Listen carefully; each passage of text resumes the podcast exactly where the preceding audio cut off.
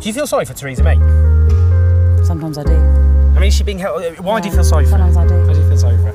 Well, I just look at her and just think she looks dreadful. What the actual fuck is going on with this whole politics business? The stuff about me paddling was big nonsense. The sea was actually closed. It was a red notice.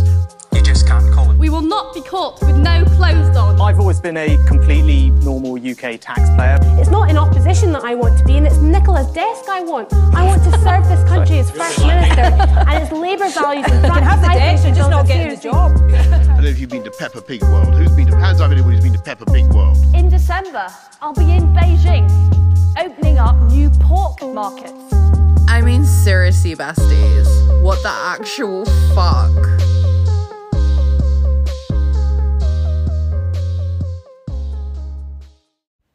Hiya besties, it's me, Jennifer Wan, and this is What the Actual Fuck is Going On with This Whole Politics Business. Recess is still going on. It's still the summertime, despite the weather, although it has got a bit better this week, which has been nice. But we are jumping right back into things that have been going on because it's still a little bit chaotic, even though it's the holidays. Mainly because a bunch of MPs are up in Edinburgh saying wild shit at the Fringe, so that certainly helped to give us some much needed drama in this summer drought. Oh god, not this. Oh, every week, man, every week. But anyway, we're about to get into it. Maybe I'll get an ice cream. You'll just have to keep listening to find out. I probably will not get an ice cream. But I might do. You never know. And that's the mystery that keeps you sustained and in suspense. I'm sure of it. But grab a drink, grab a snack, maybe even an ice cream. Get comfy and cozy, and let's go.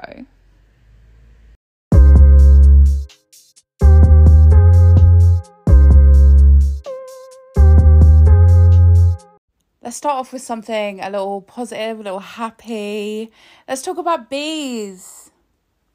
Everybody loves bees. Well, except for people who are allergic to bees. We will never forget you, Thomas J. But, you know, bees, they're pretty chill. They're just doing their best, trying to help pollinate things and make honey and be cute little guys. And guess what?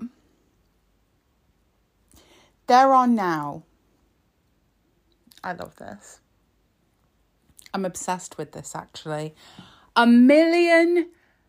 bees, a population of over 1 million honeybees at the Scottish Parliament.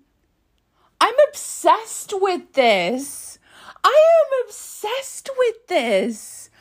fucking love that from them. So this week it was revealed to the national newspaper that Holyrood's beekeeper can report that there are over 1 million beautiful bees at the Scottish Parliament. I love it. That's so adorable. It's so adorable. And now onto something horrible, because it can't just be bees, I'm afraid. I wish it could. I wish I could just come on this show every week and just talk to you about bees, but, you know, alas. Sad times. Where do I begin? My God. So, I guess we begin with Lee Anderson, who we hate. And we desperately wish we could replace him with 1 million bees. Or even just one bee. One bee would do. I'll take that. So, Lee Anderson. He is the deputy chair of the Conservatives. He's a Conservative MP. He's a complete twat. Oh my God. So in response to charities and NGOs discussing safety concerns about the barge Bibby Stockholm, which was intended to house refugees, Lee Anderson, when speaking to The Express, said, if they don't like barges, then they should fuck off back to France. Very cool, very normal. Very cool, very normal. And rather than trying to be decent and saying, okay, no, that's not acceptable to say, Downing Street backed him.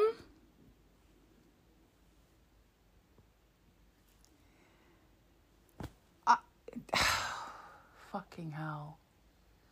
What is wrong with these people? What is actually wrong with them? I don't know that we will ever discover the answer. I really don't. So there's been a lot of talk about the whole barge situation this week. It was also reported that the government was threatening refugees and asylum seekers and saying that their claims would be withdrawn if they did not get on the barges when they were allocated a space there. And this was while there were still a lot of safety concerns about these barges, including fire safety regulations and conditions. So, Cabinet Minister Alex Chalk was talking to LBC, and he said, Lee Anderson expresses the righteous indignation of the British people. There is a lot of sense in what Lee says. I don't think so. I don't think so.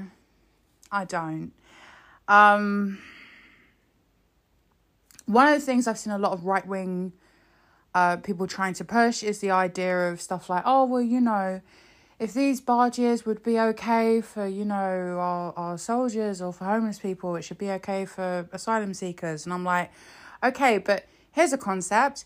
Perhaps it's not okay for any of the people you just mentioned at all.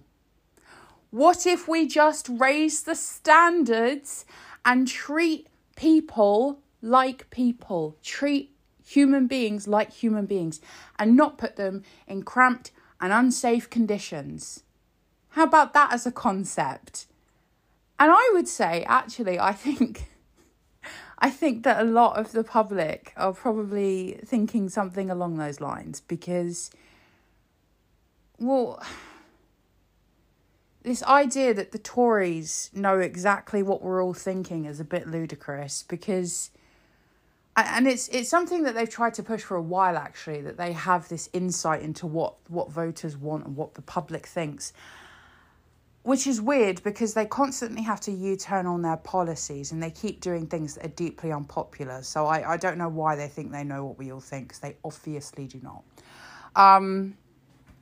It was also reported in The Eye that an asylum seeker who had tuberculosis was told that they were being moved to the barge anyway, regardless of the fact that they had tuberculosis. Which is a very infectious illness, you know, just in case anyone from the government is listening and would like to learn something. So obviously the asylum seeker knows, okay, it's not safe for me to be on there because it could be a huge disaster. It could be spread all over the place. But the government does not. They also fail to recognise that somebody who has tuberculosis probably needs specialist medical attention that they are not going to get on this barge.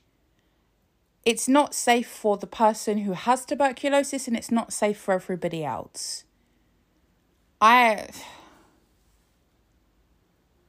mean, this is the thing as well. During COVID, the conditions that people were kept in led to COVID spreading through the places where people were being kept, all the time. There were so many reports about people in asylum centres. They could not avoid COVID because they couldn't socially distance properly. There was no support, no help, nothing. And so a lot of people ended up getting COVID and becoming very, very ill. And now the government's just like, fuck it, let's do the same with tuberculosis. Hello? What the fuck? What the actual fuck?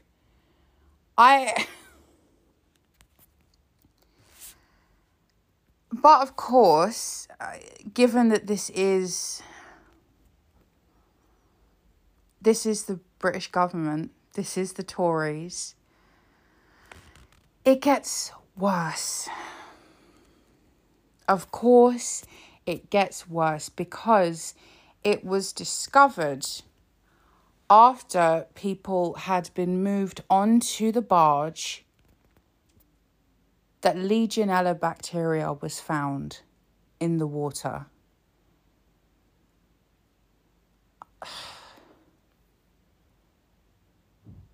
I mean, what the fuck? What the fuck? So what is this? What is this bacteria? So if it gets into your system, you can contract Legionnaire's disease, which is a type of severe pneumonia. It can lead to lung failure and to death. It tends to require hospitalisation for treatment. And according to the US Centre for Disease Control and Prevention, 1 out of 10 people who get that illness will die.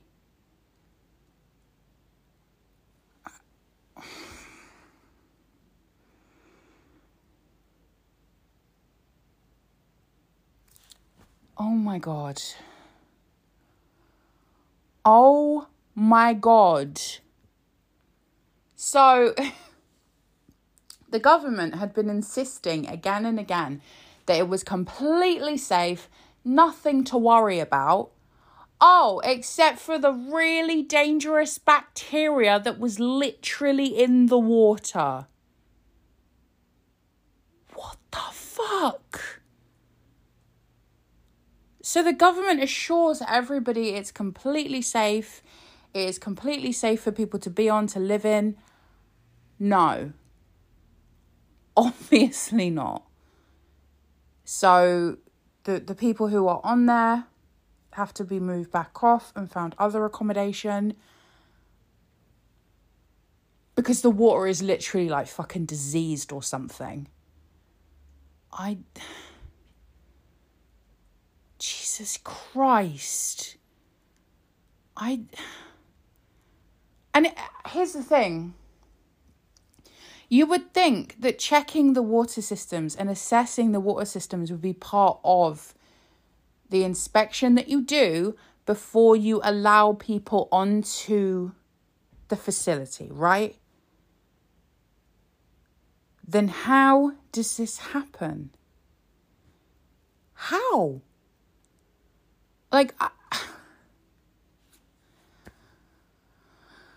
I mean, it's the Tories, isn't it? It's literally just them. Cutting corners, fucking shit up. We're going to actually talk a bit about, the Tories cutting services, fucking shit up, cutting corners.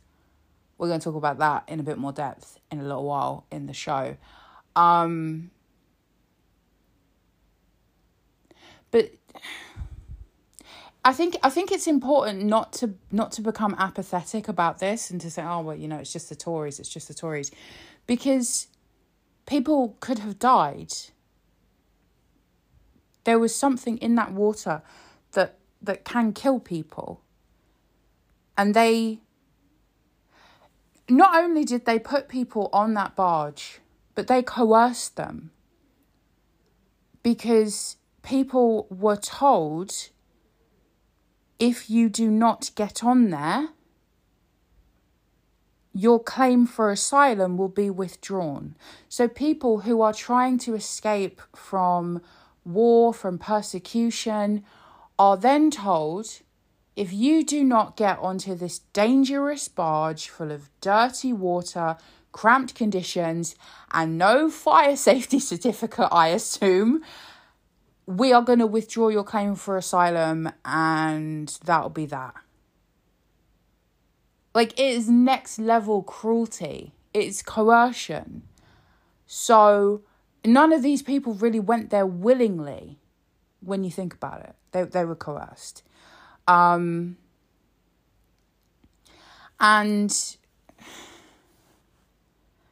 even after doing that, even after sending vulnerable people to dangerous situations, to a dangerous place,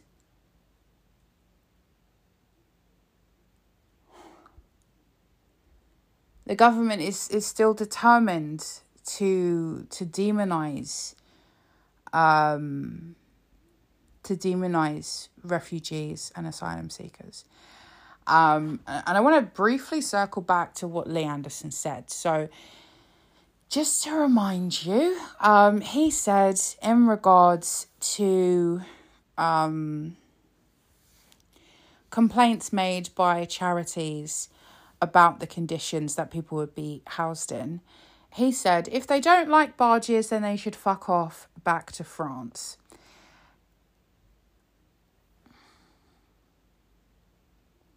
It is, firstly, it's playing into the, you know, the whole right-wing talking point that, you know, these people aren't really vulnerable and, you know, if they were that desperate, they'd take a fucking cardboard box on the floor outside of a fucking Aldi or whatever, which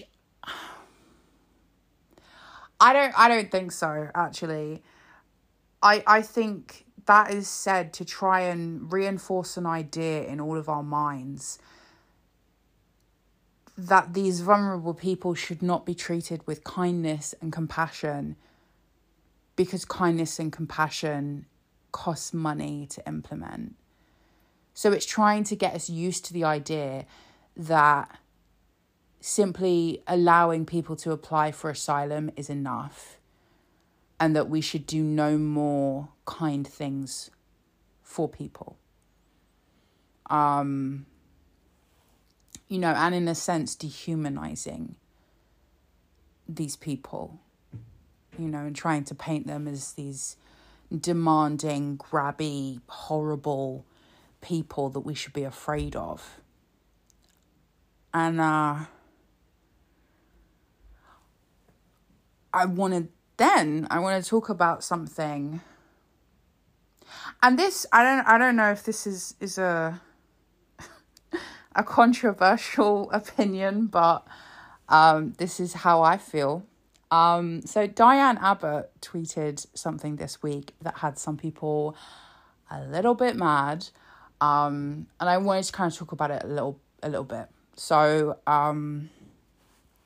there was a story in the news about 41 people who lost their lives in a shipwreck off the coast of Italy while trying to get across the water.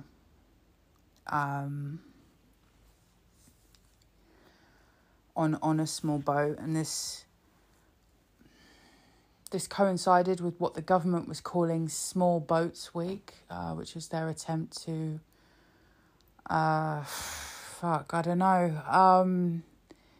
show that they're very tough on refugees and the causes of refugees or something. I don't know, whatever messaging it is they're doing these days.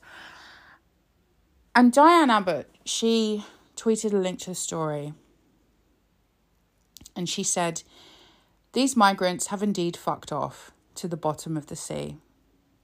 Now, there are a lot of people, and they're very angry with her about this. And I understand Twitter is sometimes a hard platform to understand tone and context and things like that. But I think what she's trying to say is that the dehumanization, it's working.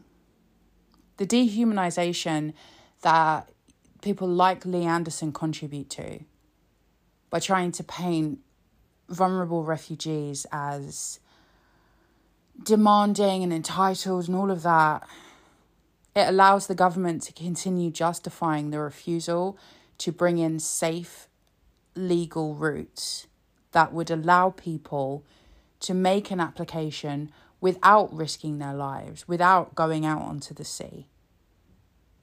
These people may not have died if there were safe and legal routes to asylum in the UK.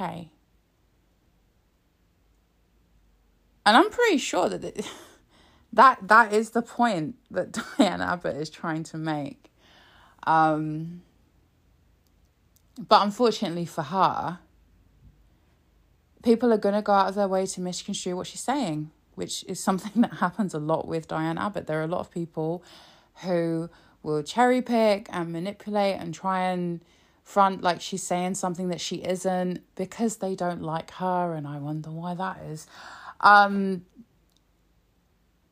But she's right in what she says here. The dehumanization of refugees and asylum seekers is to blame. It's part of why these people lost their lives, because it is constantly used to justify not allowing safe and legal routes. And now 41 people lost their lives in that shipwreck. And government figures will put up a little sort of 2-sentence tweet. Oh, my thoughts are with the emergency services and the Coast Guard and all of this. What a tragedy. Something, stop the small boats. But they won't think about the people that were on those boats. They won't think about what happened to them. The reality of what their last moments were. The reality of why they got on those boats in the first place. They won't think about that. And they don't have to, as long as they keep coming out with lines such as, if they don't like barges, then they should fuck off back to France, because then they can pretend that the people that died, they're just entitled. They just want something for nothing, and they can paint them with this negative narrative. And they never have to think about their part in all of this. They never have to think about what could be different if they just looked at other humans with a bit of humanity. And I don't think that they ever will. I really don't. Speaking of people who lack humanity, it's Nadine. Okay, listen, I know I joke about Nadine Dorries a lot, but this isn't fucking funny. This is not funny. And actually, when I saw this, it made me feel a bit sick. I thought it was disgusting. So I will talk about this. However, I should let you know, and we're going to have a little moment here in case you need to skip past. And actually, I'm going to do this as a separate segment, because then when I edit the show, it's going to be easier, so I can give you the timestamps properly. So we'll be back in a moment. We will be talking about sexual assault and sexual harassment. So if that is difficult for you, If that's something that you're going to struggle with, don't worry about it. I will put the timestamps in the description so you can skip past if you need to. Okay, we'll be right back.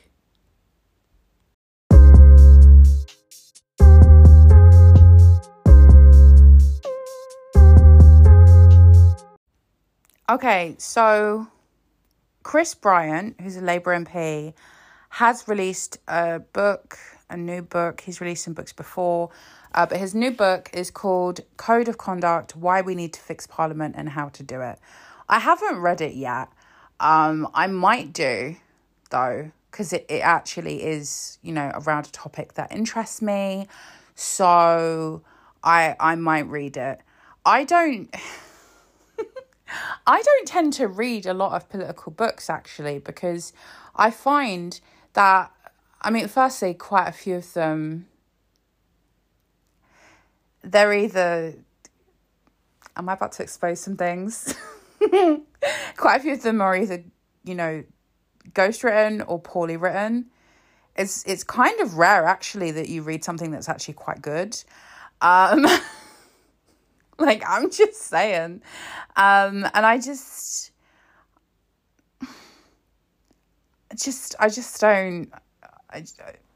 can't be arsed, really. You know, I don't often see a political book that I think, oh, this is absolutely worth my time and my money, because, like, books cost money. So that doesn't happen very often. But what I will say is actually this book by Chris Bryant does actually look quite interesting, because, you know, reform at Westminster is something I am actually quite interested in. So we'll see. Maybe I'll read it.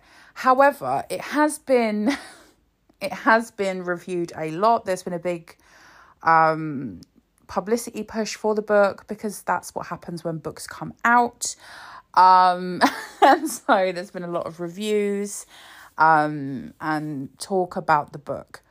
One of the things that has been discussed in the book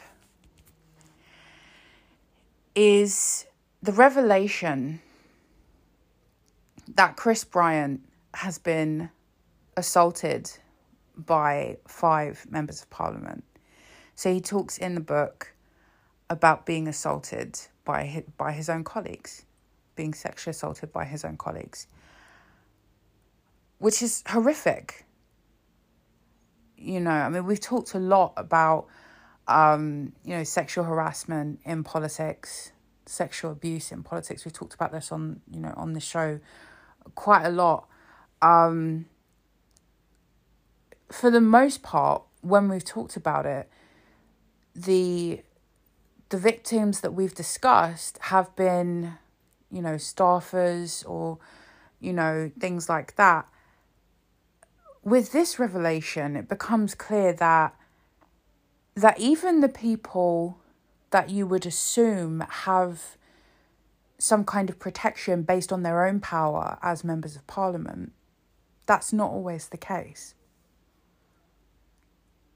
And it's absolutely heartbreaking that this has happened to him so many times. It's so sad to think that he has had to go through this and he's carried that with him. And, you know, as I said, I haven't read the book in full yet, or even really partway there. But what I know of what's in the book in regards to this, nothing was done. Nothing was done. And, you know, things like that are probably why he has written this book. You know, he is somebody who has been through horrible situations because of the environment that is so commonplace in the place that he works. And so he wants to try and make things better. However, there's one person who decided to be awful about this, and that was Nadine Dorries. Oh, Nadine. I guess she was really pissed that, you know, she saw someone competently writing a book and was like, whoa, what the fuck? I could never. I don't know. But she tweeted, Chris Bryant has a book out. Well, I never. The latest bout of publicity seeking was so unlike him. All is now clear. And then she links an article in The Times which talks about his reveal of being assaulted by 5 MPs. So she's basically saying that he is talking about this and opening up about this for publicity and to sell copies of his book. And that's disgusting. It's victim blaming. It is so mean-spirited. It is, as well, you know, this is part of why victims rarely come forward. You know, I mean, number one, you know, because there was some people, you know, given it the usual spiel of like, oh, why don't you go to the police instead of writing it in a book or saying it on social media, which anybody who says that has obviously never had to deal with the police for anything, right? Like, if someone fucking breaks into your house, they're not going to do nothing. If you get attacked, they're probably not going to do nothing. If you are somebody that is sexually assaulted, the police are not going to do anything. Like, if you are somebody that goes to the police and reports an abuser, a harasser, they are probably not going to do anything, just being real. I know so many people with that same experience. I have had that same experience. So, you know, it really reduces your faith in the system. Let's just say that. On top of that, if you have been through something, and you know, being assaulted in this way, it's such a hard thing to work through, to process. If this is how he feels he can talk about it, it's his right, because it's his experience. And if this is how he wants to talk about it, you know, while he's writing a book where he aims to help other people who have been in similar situations to try and push for the reform that his workplace desperately needs, and that is not my business. It's not Nadine Dorries' business. It's not anybody's business to tell him that he should not have the right to do that. Like, it's just not. If that is how he feels safe and comfortable to talk about his experience, that's okay. There's nothing wrong with that. On top of that, while I'm coming up with all my reasons why this is so wrong of Nadine Dorries to have jumped in and said, one of the things that that gets talked about a lot, but a solution never seems to be found for, is how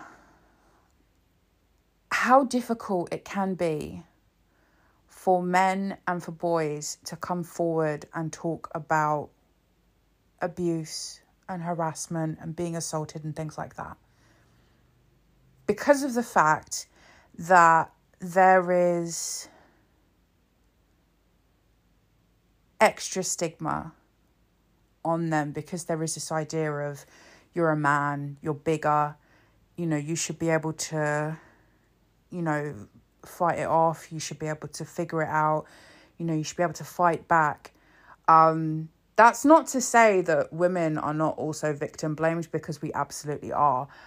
But because we tend to be, you know, smaller than the people who are attacking us, it's more, you should have screamed rather than you should have fought back. You know, that tends to be what's said to men. And all of this contributes to victims as a whole not coming forward, not feeling safe to talk about it, not feeling safe to report it. I don't want to diminish what has happened to Chris Bryant at all, and that is absolutely not my intention here. But what Nadine Dorries is saying here not only is disrespectful to him and has a negative and horrible effect on him, but also there are going to be men out there who've also been in the same situation as him. They've been harassed. They've been touched without their consent. They've been assaulted. And they are going to see what she's saying, and they are going to feel even less safe to come forward and talk about it. And they will be suffering in silence because of people like Nadine Dorries, because of the attitude that she perpetuates, because of the environment that she and others like her create in our society. There are going to be so many more people who maybe they saw in the news, maybe they saw Chris Bryant talk about it and they thought, I'm not on my own. It's not just me. I'm not by myself. And now Nadine Dorries comes along to shut the door and say, nope, that little bit of hope that you just had, I am snatching that away. And it's cruel. It's disgusting. It's a horrible thing to do to Chris Bryant alone, but also it has an effect on everybody else that would have seen him talking about it and felt that maybe they could too. Maybe they weren't alone. Maybe it wasn't just them. Maybe it wasn't their fault. Maybe they can stop blaming themselves. Maybe they can stop feeling bad about what happened to them. Maybe they can try and talk about it. Maybe they can talk to a friend or to a family member or someone they trust. Or maybe they can go to the doctor and see if they can get on a list for some therapy. Unfortunately, there will be lists because the Tories have decimated the NHS. Maybe they feel like they can just reach out anonymously to someone and just say, hey, I'm struggling. And then they see Nadine Dorries and others like her casting doubt on it, perpetuating the stigma, and they are right back where they started. And it's dangerous. And it's horrible. I'm sick of it. I'm so fucking sick of it.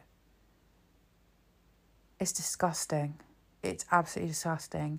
But he clapped back. So, I mean, obviously that does not fix the problem entirely, but I kind of lived for it anyway.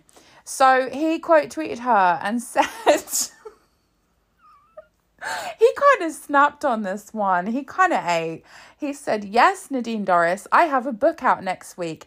It's about politics and MPs doing their jobs. Oh, bitch. It's... Oh, God. Listen, from one gay to another, I have to applaud that. It's called Code of Conduct, Why We Need to Fix Parliament and How to Do It. It's not fiction. When are you either turning up or resigning with a media effect? Oh, bitch. Oh, he got her together. Oh, my God. I mean, listen, maybe Miss Nadine, maybe she could read the whole book. Because, it's not like she's busy doing her job or anything. Maybe she could read the whole book. Maybe she'll learn something. I was living. But yeah, maybe I will read the book. Maybe I will. I know that I jokingly said about reading Nadine's book when it comes out and we'll do an episode about it. But I might actually seriously read the Chris Bryant book. I don't know. Oh my God, what if that became like a mini series we did where I just read books or something? Oh my God. I'll think about it. We might do it.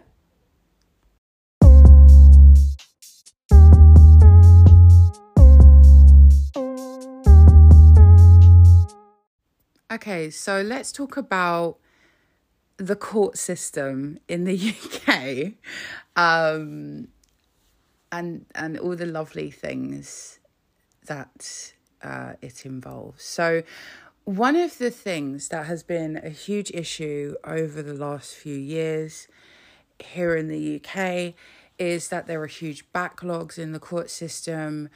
And really, actually, that there are huge backlogs in almost any aspect of public service. And basically, things don't work. So I'm going to talk about a couple of things here. But the reason that I had this thought and I wanted to talk about this is two things. Number one, I'm kind of going through something myself right now. I've committed no crime, by the way. It's not like that. I'm not in my criminal era, although honestly, sometimes this government makes me wish I was. But also, I read a story on Twitter. It was shared by Tristan Kirk, who is a courts correspondent for the Evening Standard, and he tweets about various things going on within the courts, within the justice system. So he tweeted a story about an elderly lady who was prosecuted for not paying a DVLA fixed penalty notice in regards to car insurance.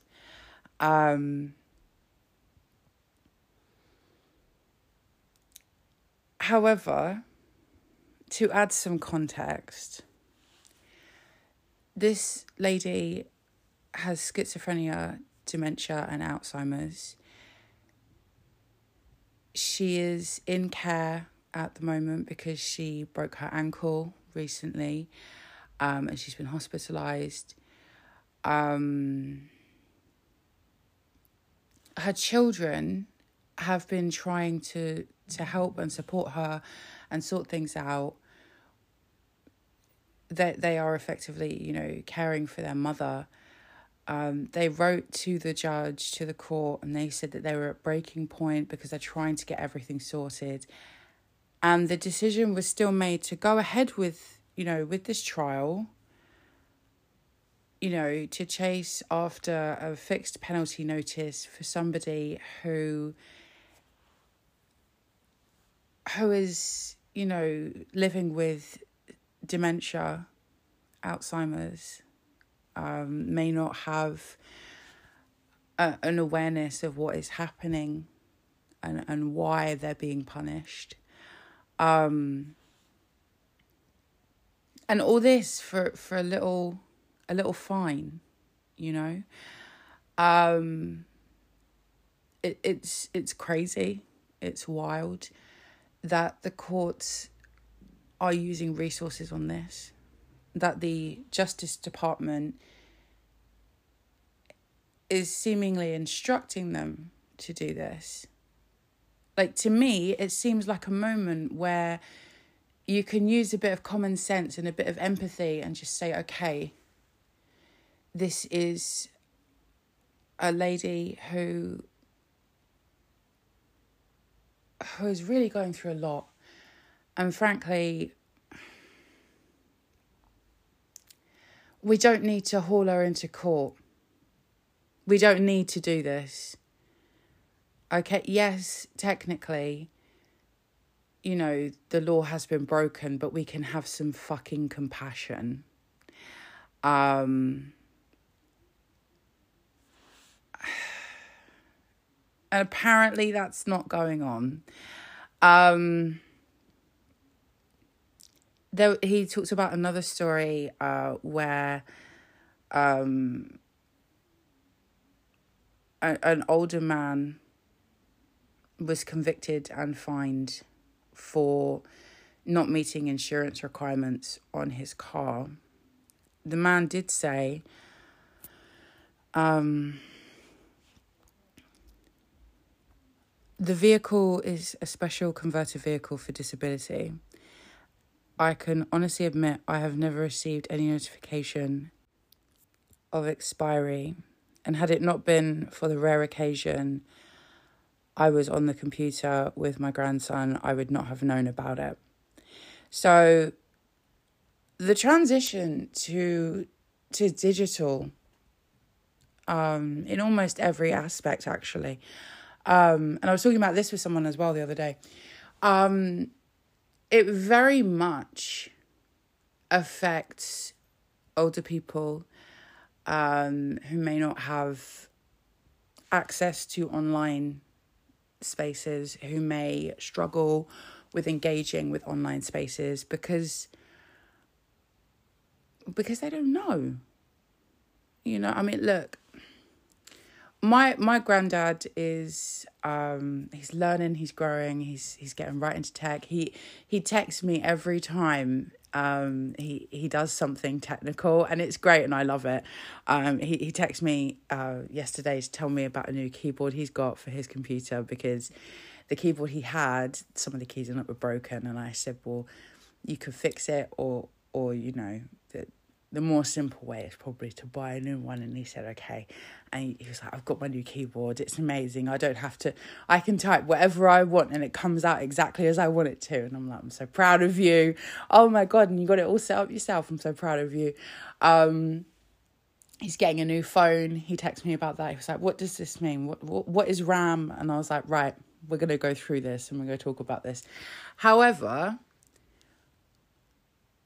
it should not be the case that essential services that he will need to live his life and to abide by the law in the UK are effectively put, you know, behind a wall and made almost entirely digital.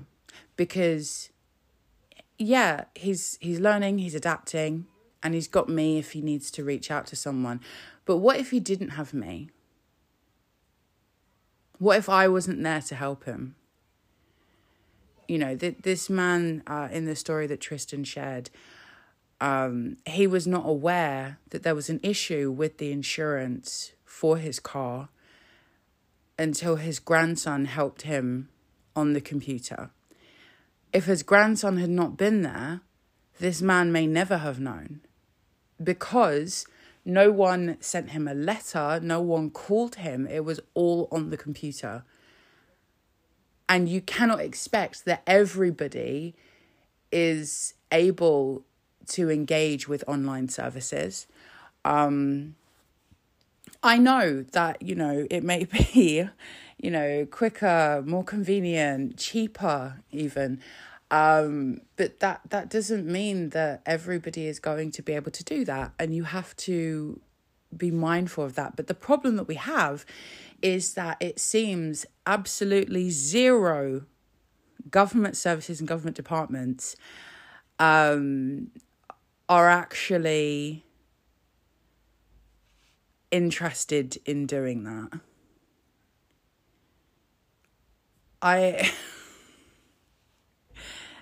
So what we have, and Tristan shared some more stories, basically all of them are, you know, older people who are being prosecuted, really, from what I can see, just to boost the figures and make it look like the courts and tribunal service are doing more work than they actually are, and to make it look like the Justice Department is really smashing it. And I don't think that it's justice to, you know, to fine a bunch of elderly people who did not knowingly or willingly commit crimes, and in often cases cannot pay those fines. Like, it's just intimidating and scaring older people who, you know, who absolutely had no intention of breaking the law. Like, in all of these cases, it does not seem that any of these people willingly broke the law. There's another story he shared. He said, pensioner 84 prosecuted for not paying £93.34 road tax. He became the registered keeper in March 2023, thought it was fine sitting off-road and insured it in May. He apologised for the offer mistake. The magistrate fined him £1,876.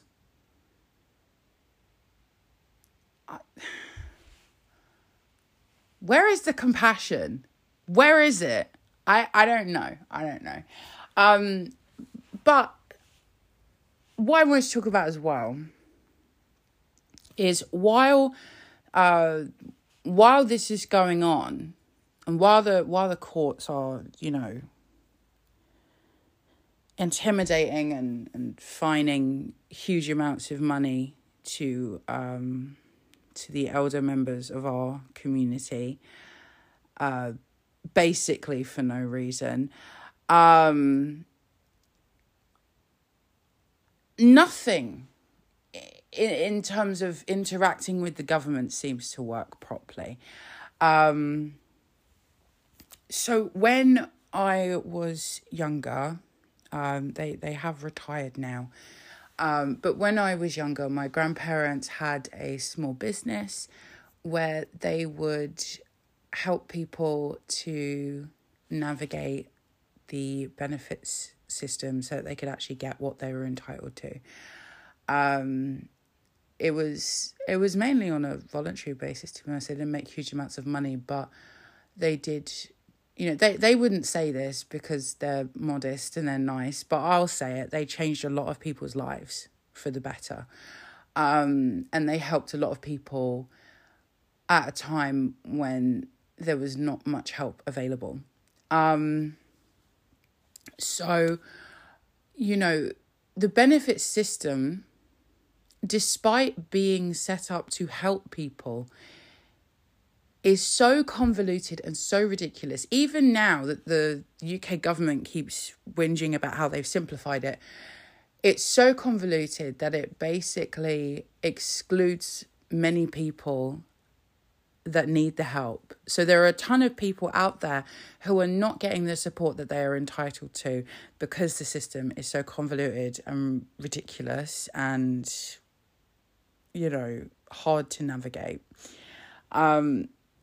And so my grandparents, they had a business helping people with, you know, application forms, helping people with the appeals process when they had been denied benefits that they were actually entitled to, helping with tribunals and stuff like that. There are now, thankfully, there are more organisations who are doing that, which is amazing to see. But there are still a number of people who do struggle when interacting with the benefits service because it is not set up in a way that it is simple and easy. And many people who interact with the benefits service are at a very vulnerable place. It's a difficult time for them, you know. And there is no compassion for that at all. If you talk about, you know, specific aspects of it, for example, people who find themselves unemployed and are trying to find work, there are so many people who can tell you about horrific experiences they've had at the job centre, demoralising experiences, you know, and it's crazy because you'll be told, oh, this person, yeah, they're going to help you find a job. No, they won't. They'll just make you feel like shit. Like, literally, there are so many people that I know who have gone to the job centre and it just makes them feel demoralised. Like, it literally is like Pauline from League of Gentlemen. Like, she has come to life and she has been spread all over job centres across the UK, but perhaps it's the case that she never left and that's who she, you know, she was always there, she was always haunting the place. But it's crazy that the tactics and the way that these places work has become even more cruel, you know, because if you look back, you know, I love League of Gentlemen, by the way, it's my comfort show. And Pauline's one of my favourite characters. But if you look back at those sketches, you know, it like the cruelty is it's pretty on point, actually. Like, it's very much how it happened. And if you talk to people who were using job centres during that time period, they'll tell you, yeah, Pauline was pretty accurate, actually. But I think if Pauline were real and walked into a job centre now, she'd be horrified. She'd be like, what the fuck? Like, I wouldn't even be this cruel. I wouldn't even do this. You know, people are pressured to apply for impossible jobs. People are pressured to apply for exploitative jobs as well. That's the thing. There are so many exploitative, you know, employers that will take advantage of the fact that people who are claiming universal credit and looking for work are basically coerced into applying for literally everything. So there absolutely are scams that are going on, you know, kind of multi-level marketing scams, that whole, you know, knocking on people's doors and selling charity donations, but you actually make no money really. You know, standing on the streets, trying to sign people up for direct debits, but you don't really make any money, that kind of stuff, you know. It's a scam. And these people are not going to actually make money, but if it gets them off the unemployment figures, then, you know, your work coach will probably bully you into doing it or sending you on useless courses that don't actually help you. And you have to wonder, what is the point of all this? What is the point of all this? Because barely anything that happens in the job centre is actually about getting people into work that is stable, good, safe work that they can build a career on, or they can even just do the basics and feed their families on. You know, that's not what the job centres appear to be about. The job centres appear to be about just getting people off the unemployment stats, and that's it. By any means necessary, whether that is sending people on a useless fucking course that doesn't actually teach them anything. It isn't even a registered and recognised qualification. Sending people on work experience placements, which is basically just free labour for businesses that are shady enough to get involved in it. You know, sending people on fucking work trials that last for weeks and weeks, which is bullshit. You know, it's just...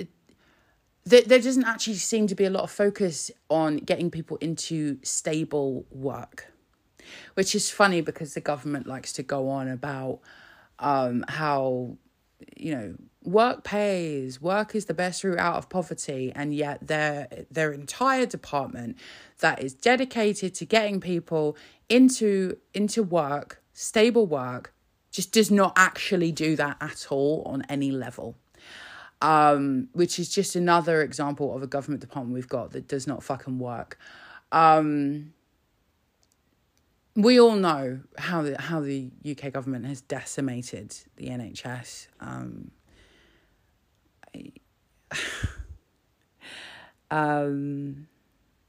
I mean, obviously, the NHS is devolved in other countries in the UK, which has given some relief to NHS workers and users of the NHS in other parts of the UK outside of England. They do tend to have a slightly better experience. However, because of the constant cuts, the strangling of budgets and how they are assigned to the devolved administrations, that has a knock-on effect as well. And so the bad decisions made at Westminster have an effect further out, you know, into the devolved administration. So not only did the Tories want our NHS in England to suffer, but they also want to try and fuck with everybody else as well if they can. Thankfully, though, although they shouldn't have to, but thankfully, you know, a lot of the devolved governments have stepped up in terms of mitigation, but that stops them from advancing as countries, you know. If they are constantly having to mitigate insane Tory cuts and insane Tory taxes, my Alexa's going off and I don't know why. She's actually not my Alexa, she's my housemate's Alexa, but... She gives me a lot of attitude. You all right, love? Yeah, I think she's fine. So what was I saying? Oh, God. I wish I was one of those people that like had laser focus and could just. The NHS, yes. So, you know, devolved administrations have to spend more money on mitigating Tory madness, which of course they wouldn't have to do, you know, if they were, you know, not part of the UK, but currently they are. And so the only choice they have is spend more money cleaning up the Tory mess and unfortunately not having the money to be able to do the things that they want to do and to prioritise the things that their country perhaps would like prioritised. You know, other aspects which things just don't work right now. So as I said, I've got a little experience of my own going on. So as you may remember from previous episodes gone by, around March, a relative of mine died, and I'm in charge of everything for that. So that's been super fun. One thing, I've talked a little bit about this, but hey, let's talk about it in depth. One thing that I've noticed, and perhaps I wasn't aware of this before, in fairness to me, I'd never been in charge when someone died before. But one of the things that has become so obvious is that it is so fucking hard to deal with all of the bureaucracy and fucking admin shit when somebody dies. Okay, so...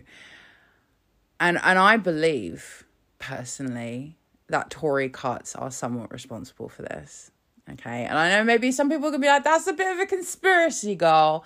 But hear me out, okay? So,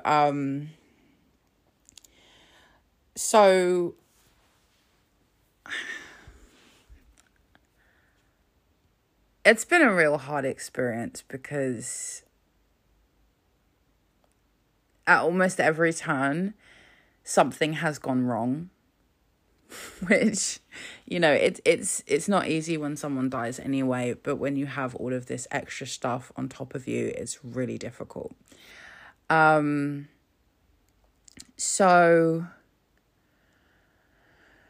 when my relative died, the police came round to tell me because I was listed as the next of kin, which was a great surprise to me, but it is what it is, I guess. So they come round, and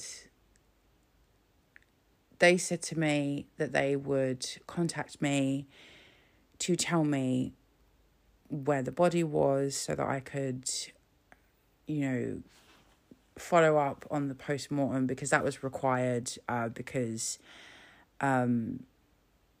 he had died at home by himself, and so it was kind of like an unexplained death. It was like they were basically like, we don't think it was murder or anything, but it's kind of weird, so we do have to look into it. And I was like, okay, all right then, you know, do what you have to do. And they were like, okay, but we will give you the details. We'll email you tomorrow to tell you, you know, which hospital, you know, so that you can make arrangements for, you know, the funeral. Once that's, you know, going on, you can make arrangements to view the body if you'd like to. You can find out more about the post-mortem, all of this kind of stuff that you need the information about where the body is for. They took my details. They then did not contact me. I had to go and basically ring round and be like, hello, do you have this person's body? Which, in a way, I was fucking pissed. I was like, you've just come to my house and dropped all this death drama at my door, and then you tell me you're gonna get back to me and tell me where this body is, and then you just don't? Oh, that's fucking rude, bitch. That's fucking horrendous, awful. But at the same time, I mean, I'll admit I did not feel like this at the time, but I feel like this now that I've had time to reflect. There simply are not enough of them to do their jobs properly. There was probably someone who had it in the back of their mind, got to get back to that girl and let her know where that body is.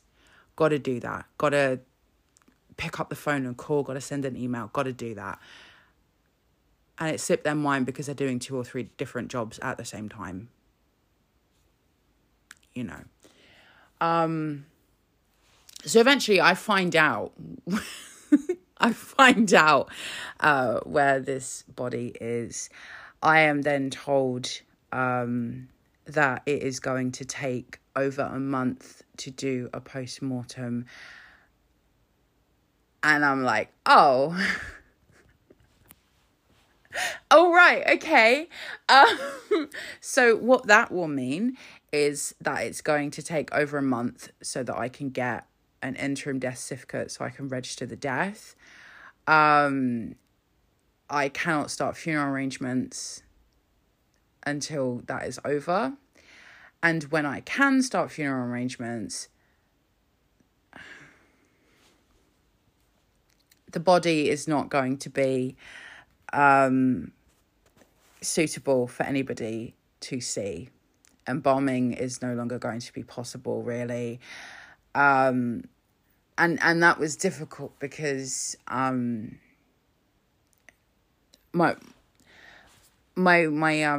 family, because it's my dad's side of the family, was very much hoping for, you know, to be able to see him. And I'm having to explain, I'm sorry, but you can't, because by the time we get the body, it's not going to be suitable for that. And that's really difficult. However, guess which other profession has been impacted by cuts? Coroners.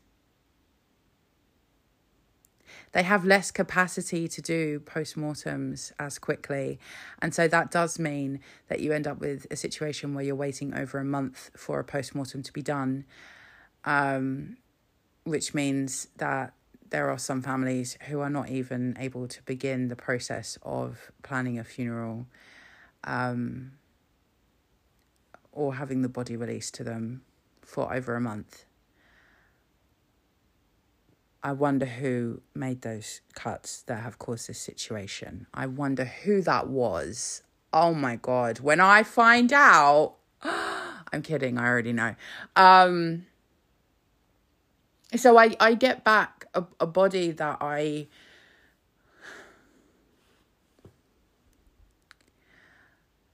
effectively have to just keep locked up in a sealed casket, and everyone's upset with me for that, even though there's literally nothing I can do. When it comes to registering the death, that was a pain in the ass, because legally you've got 5 days after death to do that. There is an exception made for a case where you have a post-mortem. However, the local authority, and see, this is how it links up to what I was talking about earlier, the local authority only allows you to book an appointment to register a death online. And so I'm like, okay, all right. So I go to the online system. That only allows you to book an appointment 5 days after the date of death. You have to input the date of death, and it will not allow you to book an appointment after that. If you try and And there's no arguing with an online system. You can't say, listen, I understand that legally I'm supposed to do it 5 days after, but the coroner's saying I can't because they're still doing a post-mortem, and that's not going to happen until like a month later, all right? So I need an appointment for a month later. A computer is literally just going to look back at you and be like, it has to be 5 days after the date of death. What am I meant to do about that? What am I meant to do with that? You know, so then I have to call up the local authority and I have to say, listen, your computer system will not allow me to do this. Please, will you help me? And I swear to you, I swear to you, this person was like, yeah, so you've got to use the online system. And I was like, yeah, I know, but I just told you I can't because there's a post-mortem. What am I supposed to do? And he was like, well, just wait until, the post-mortem happens and then go on and use the system. So I'm like, right, okay. And you're sure that's going to be all right? Oh, yeah. Not true. So we get the interim death certificate from the post-mortem. We go online to try and book the appointment to register the death and get the full death certificate, not birth certificate, my God. So we go through, we do that, we log on. And it says, well, no, it's been too long after the death. You can't have an appointment. This is a bit illegal. And I'm like, but the guy on the phone said that I'm trying my fucking best. Okay? Someone has died. I haven't really thought about it and processed it because I've got too much fucking paperwork to do. And nothing works. I can't fucking register the death. I can't get a post-mortem unless I wait like a fucking month for it. And I also don't have a choice on that. It's not like I could just say, look, I don't want you to do this. I'm the next of kin and I'm telling you I don't want this. I can't say that. They have to do the post-mortem. It's a legal requirement. I don't have a choice in the matter. Even if it means, the whole process is slowed down. You can't have a funeral for ages. You can't register the death. And when you get the body back, it's going to be horrible. And so you won't have that closure. And if you have some kind of tradition or cultural reason for having some kind of open casket situation, we'll kiss goodbye to that because that's not happening. And that's, it's difficult to deal with. And the person on the other end of the phone or on the other end of the web chat on the fucking computer, frankly, they are so overworked that they don't have the time to be compassionate. Because they're doing 4 people's jobs at once, 5 people's jobs at once, and they're knackered. And so are you, because you just... It's just so fucking shit. It's just so fucking shit. And then on top of that, because I've been fucking tasked with doing everything. Oh my God. So the funeral, we could not have a funeral for months after because there was a huge backlog there too.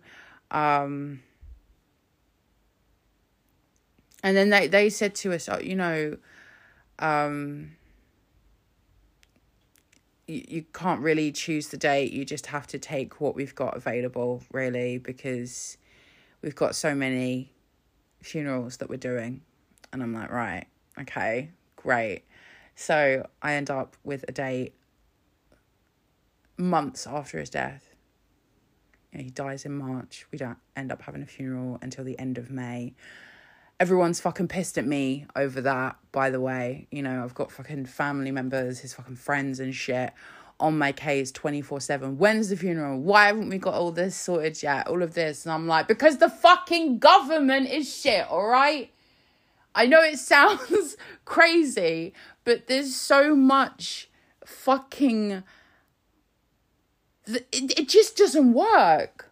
I can't fucking get the death registered. I can't fucking get his body. What the fuck do you want me to do?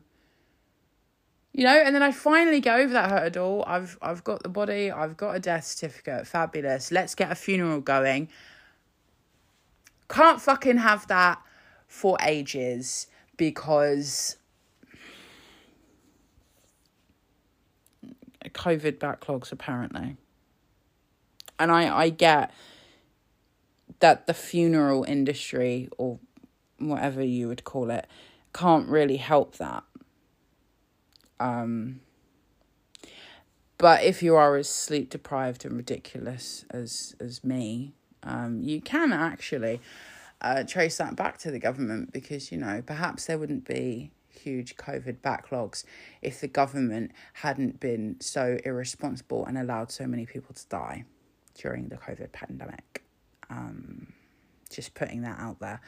And then the The worst part, I am currently having to deal with the probate registry.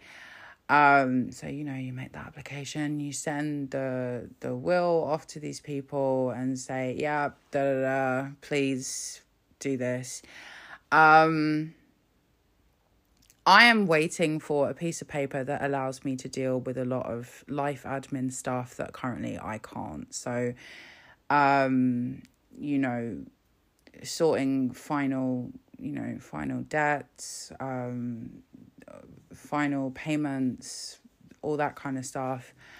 Sorting out, you know, just general life stuff that you do after someone dies for that person who is dead.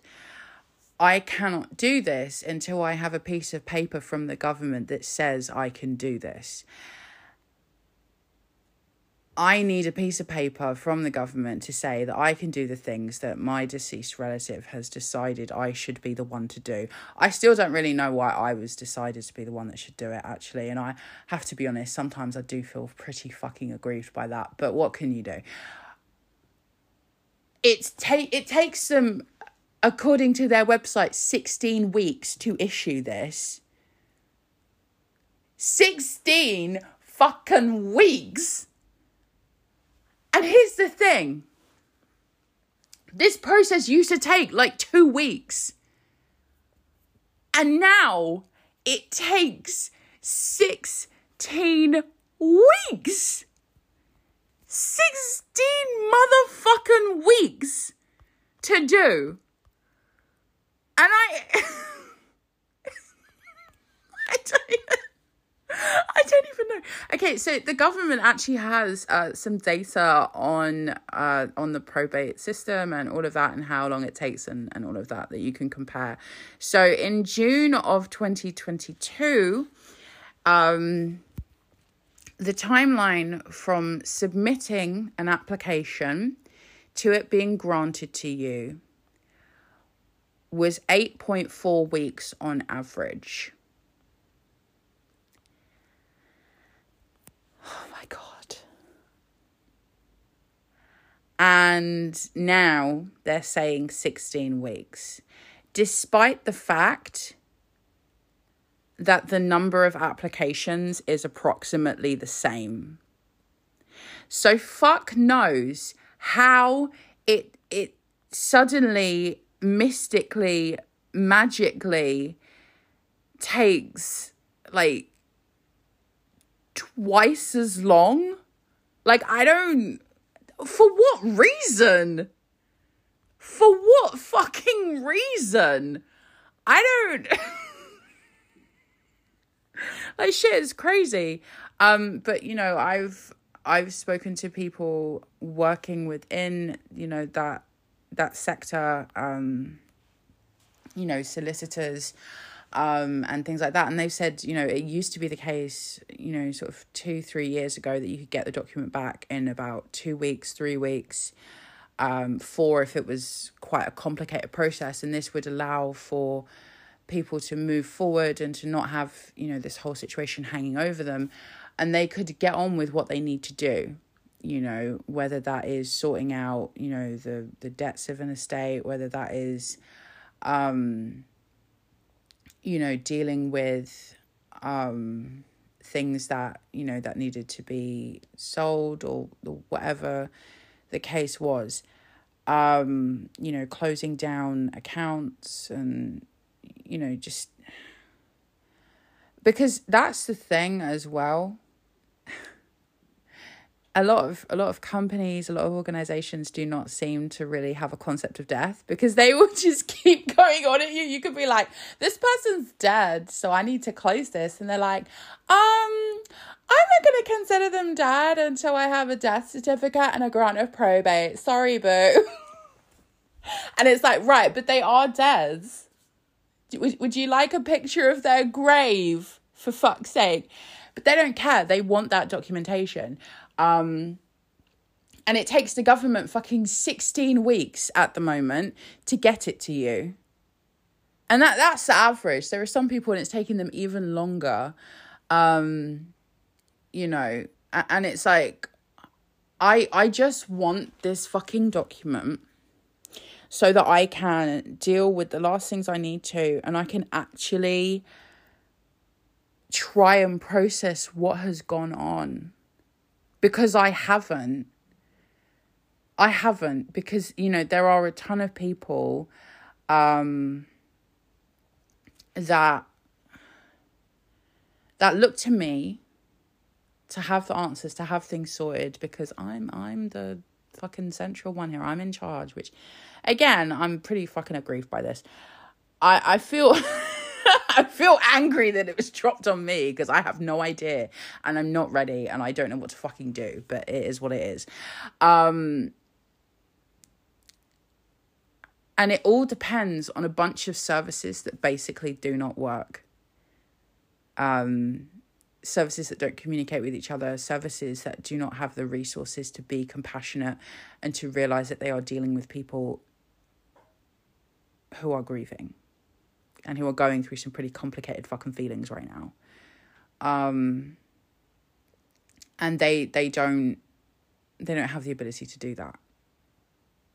Because there's just not enough people on the ground, you know.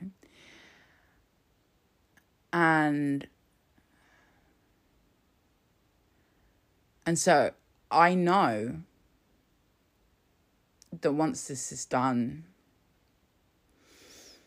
Oh my God, I'm gonna fucking crash emotionally, I think. I have weird flashes of it every now and again. And then I pick myself up and I'm like, no, we don't have time for this because we've still got so much to do. And my life has been like this since the beginning of March, you know. It's horrible. I can't sleep. Like, I get, like, sort of slight bursts of sleep throughout the night. Just, you know, up and down, up and down. It's shit. I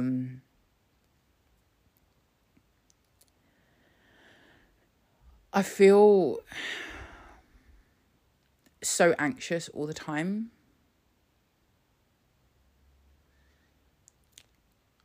And it does not need to be this hard.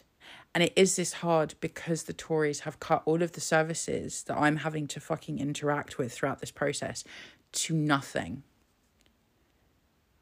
You know, the probate registry is in the state it's in because they have cut services and they've tried to cut corners. They're like, oh, well, if we have this fucking online system and maybe we could look at AI and we can just fire a bunch of experienced staff and you know... Bring in people with less experience and pay them less and it'll be fine. I'm sure it'll be fine. Nothing will go wrong. Everything has gone wrong. Everything has gone wrong. You look at why you can't get a post-mortem for like over a month. Well, that's obvious because, again, cuts. Why is it that when a police officer is sent out to deliver news of a death, they don't quite get round to... something quite important, such as saying where the body is, because cuts, they're overworked, they don't have the time. The council worker who's supposed to be helping me to book an appointment to register a death, which is one of the worst things that a person can do. And it's hard and you have to do it right after. And it's, well, I'm sorry, I can't, because I don't have access to the body. I don't have an interim death certificate. I don't really know when I'm going to get that. I don't know what's going on. I've never had to do this before. And I don't know what to do. But they don't know what to do either. And they're exhausted. And there is probably way less of them in the office or in the workspace than there should be. And none of them are able to do this job to the best of their abilities because they're having to do 5 or 6 different people's jobs. You know, and what's the government's response?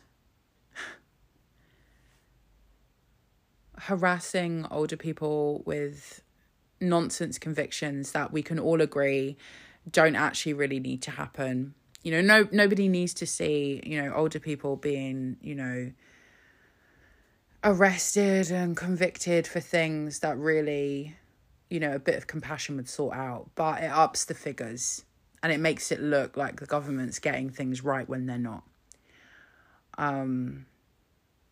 You know, the guy that broke into your house is not going to be investigated, found or convicted. But the old lady down the street who maybe forgot to renew some tax because she struggles with computers, she will be. You know, you can't get a doctor's appointment. Everything's going to shit. But, you know, we're supposed to be okay with it because, oh, look, the government's doing some convictions, just not to the people anyone wants convicting. The government's technically getting some people off the unemployment figures, but they're certainly not getting them into jobs. And it's hard because the UK government is not working for us. It's just not. But I do wonder, is it going to get better with a change of government? You know, that's the question we have to be asking. And I know that maybe that's an unpopular thing to say, but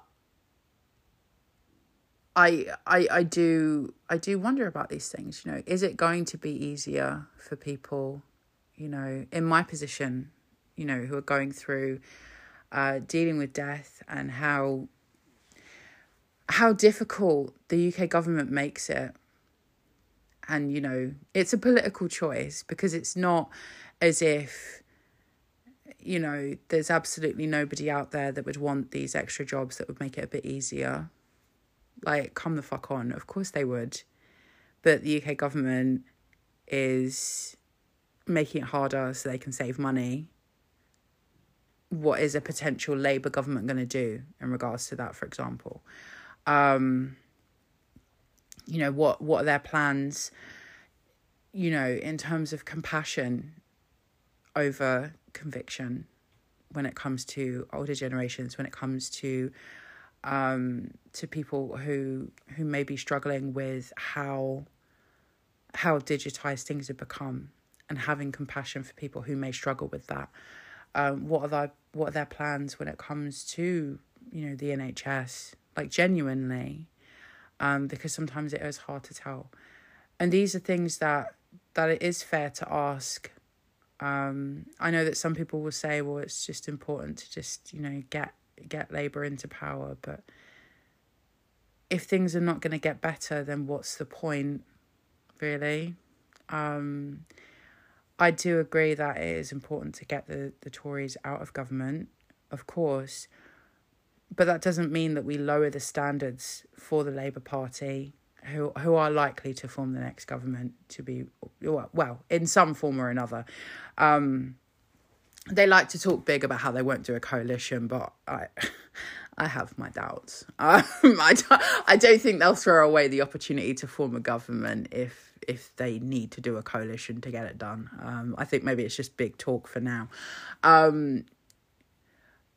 But just because they are not the Tories, that doesn't mean that we shouldn't hold them to account too. And I feel like these are questions that the Labour government would need to answer if they're in power, and that the Labour Party right now needs to answer if they expect to be voted into government. What are you going to do differently? And how are you going to change things so that things work properly, so that people have some level of kindness and compassion from their government? Because that is something that we desperately need in the UK right now.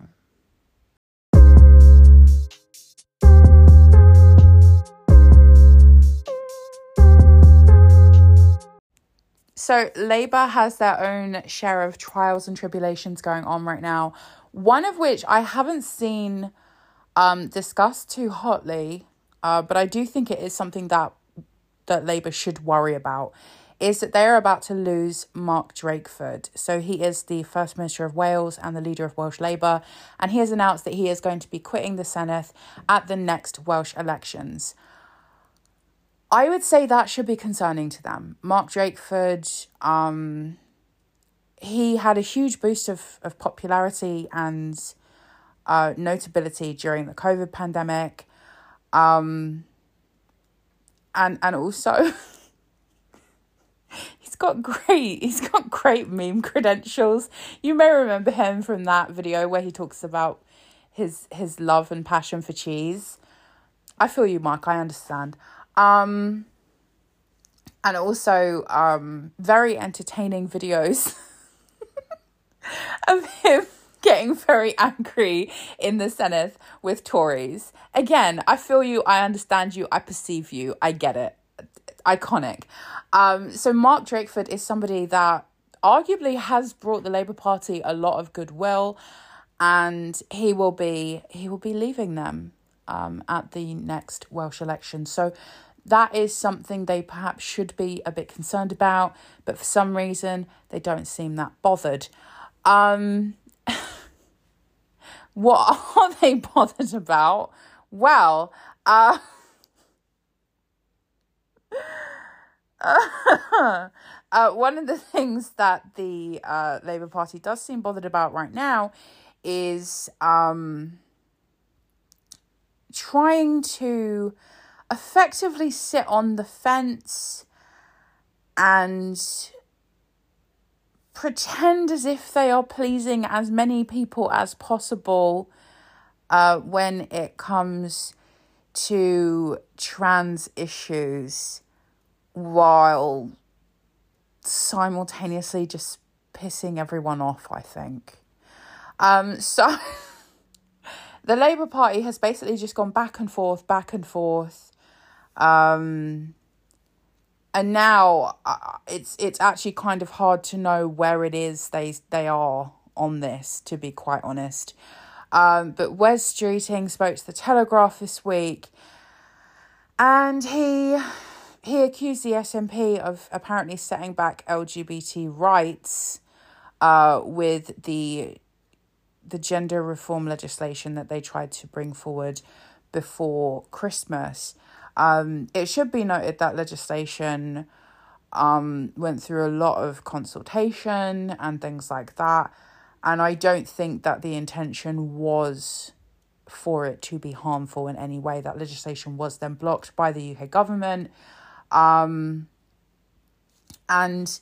despite the fact that a lot of people, in fact the majority of, I think, Scottish Labour was in support of that legislation, everybody in UK Labour is now basically trashing it and saying that it was bad and that Labour always opposed it, which once again makes very clear the fact that Scottish Labour has no autonomy.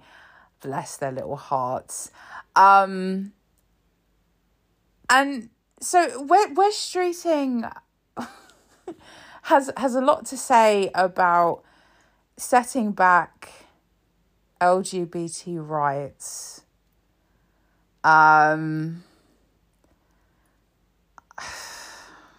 Okay, girl. Okay. I find it very hard to take Wes Streeting seriously as a person, because it really seems like he is the kind of person who will literally just say anything to get power or to get close to power. And why I say this is because there was a lot of gender critical people in the replies, and they had something to say to Miss Wesley. So there are a number of people pointing out that apparently not that long ago, Wes Streeting was contributing to projects, allegedly, that collected the details and information of gender critical people and tried to have them, as the kids say, cancelled. So Wes Streeting went from, you know, trying to, you know, tear down gender critical people, to now trying to tear down trans people, because he literally has no principles. He will jump from one side to the other. He will just keep jumping over and over the fucking skipping rope until you're stood there. You've dropped the rope on the floor and you're like, bitch, what are you doing? What do you stand for? What are your principles? And no, I don't want to know if you have others in your back pocket. What the fuck do you stand for, bitch? And this is why I find it hard to take Wes Streeting seriously. He sits there, he's got a new fucking shirt on or whatever from fucking Top Man. Is Top Man even a thing anymore? I don't know. I don't buy men's clothes. And he's like, they got the lights on him. He's got his hair done nice. He's ready to go. He's like, okay, here's my opinion today. And it's like, well, that's funny because... look where you were last week. And I'm sure if we go back, you were somewhere else the week before. You're just saying things to say things. Except the problem is, you are saying things that involve people's real lives. This is not a game. It's not a fucking game. And this little boy is walking around looking all fucking smug, playing with people's lives in the pursuit of power. It's childish. It's pathetic. Girl. Could not be me. So embarrassing. Sad cringe.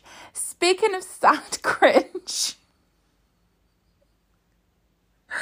Let's talk a little bit more about Scottish Labour. Oh, I play too much. I'm so mean to them. Listen, I've had my moments where I like Scottish Labour. And also I've had moments where I don't. It is what it is. So the Rutherglen by-election is coming up. It's on the horizon. Everybody's in campaign mode, darling. Everybody's in campaign mode.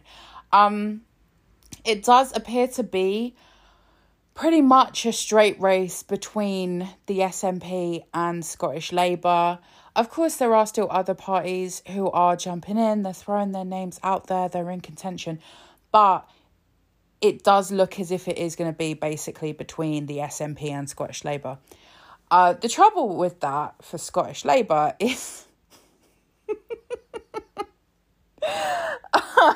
so their candidate... He likes to talk a big game about all the things he's going to do and all the ways he's going to help the people and all the things that he's going to do that are going to be so fucking different, and he's going to stand up and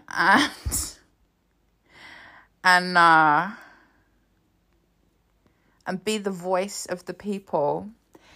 Except almost everything that he says, the Labour Party is like, no, I don't think you are actually. I don't think that's what you're going to do. So he keeps saying, you know, oh, I'm going to fucking, well, he doesn't swear, but, you know, I'm going to sort out the rape clause. And then the main Labour Party is like, no, you're not, because we're not doing that.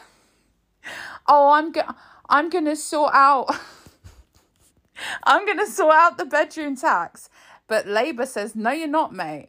Like, this is the thing. He keeps saying he's going to do things that are in direct opposition to what Labour Party policy actually is. And so once again, just as a reminder, that seems really to need to go out to the actual candidate for Scottish Labour in Rutherglen. You are not a separate party. You don't get to have your own policies. You have to abide by what UK Labour tells you to do. I'm sorry if that is a disturbing thing for you to discover, but it's the truth. And you need to stop lying to people and pretending that you are going to magically be able to oppose and stop the things that UK Labour intends to do, because you can't. You can't, okay? You can't magically come out and be anti-Brexit because your party has decided, well, Brexit's happened, it's a done deal, never mind, let's not talk about it anymore. You cannot...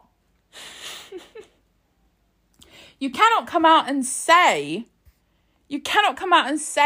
Michael Shanks, that you are going to remove the rape clause. Because guess what? Your party's already said they're not doing it.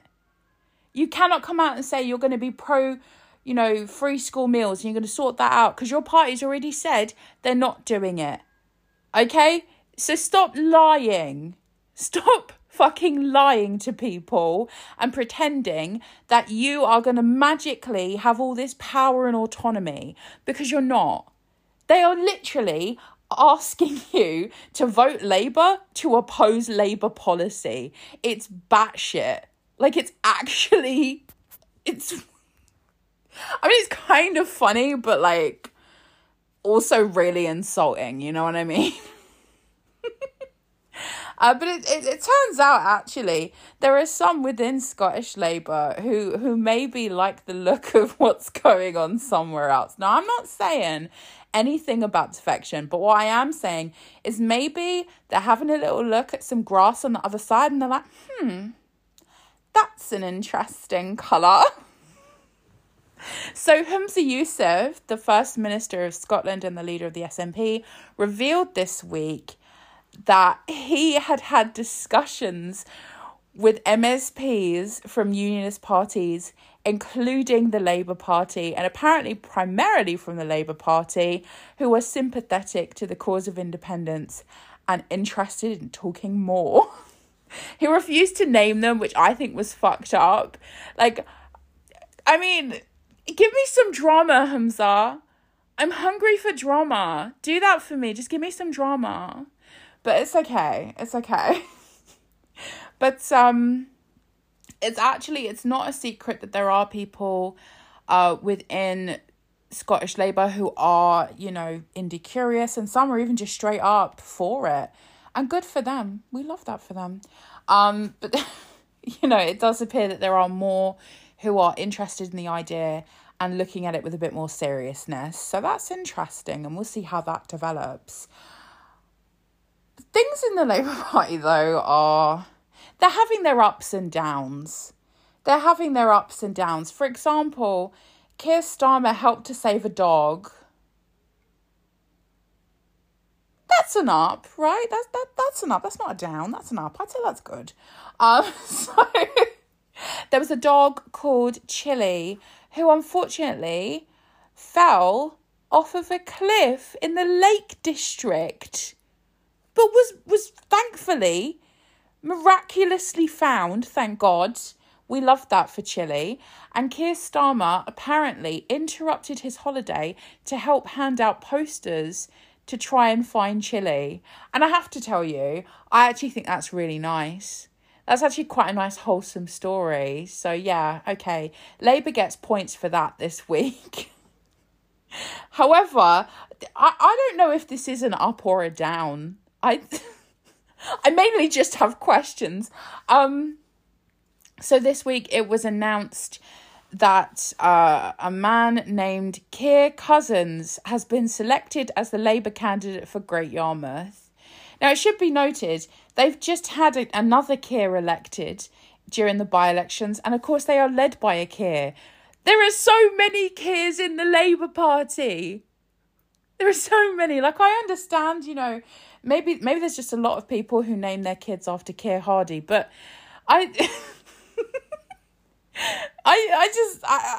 know, man. There's a lot. It's going to get confusing if they all end up, if they all ended up as MPs, it's going to get confusing. But somebody on Twitter posted something that really, I think, put it all into perspective. They said, there are now more Labour MPs called Keir than there have been women Labour leaders. I mean, they're not wrong, are they? They're not exactly wrong. Let's be real. But the government, the UK government, believes somehow, some way, they are still going to win the next election. So according to sources, the government feels ready to attack Labour after the summer, as they believe that Rishi Sunak has made the Tories likeable. Likeable to who exactly? Likeable to who? What on earth?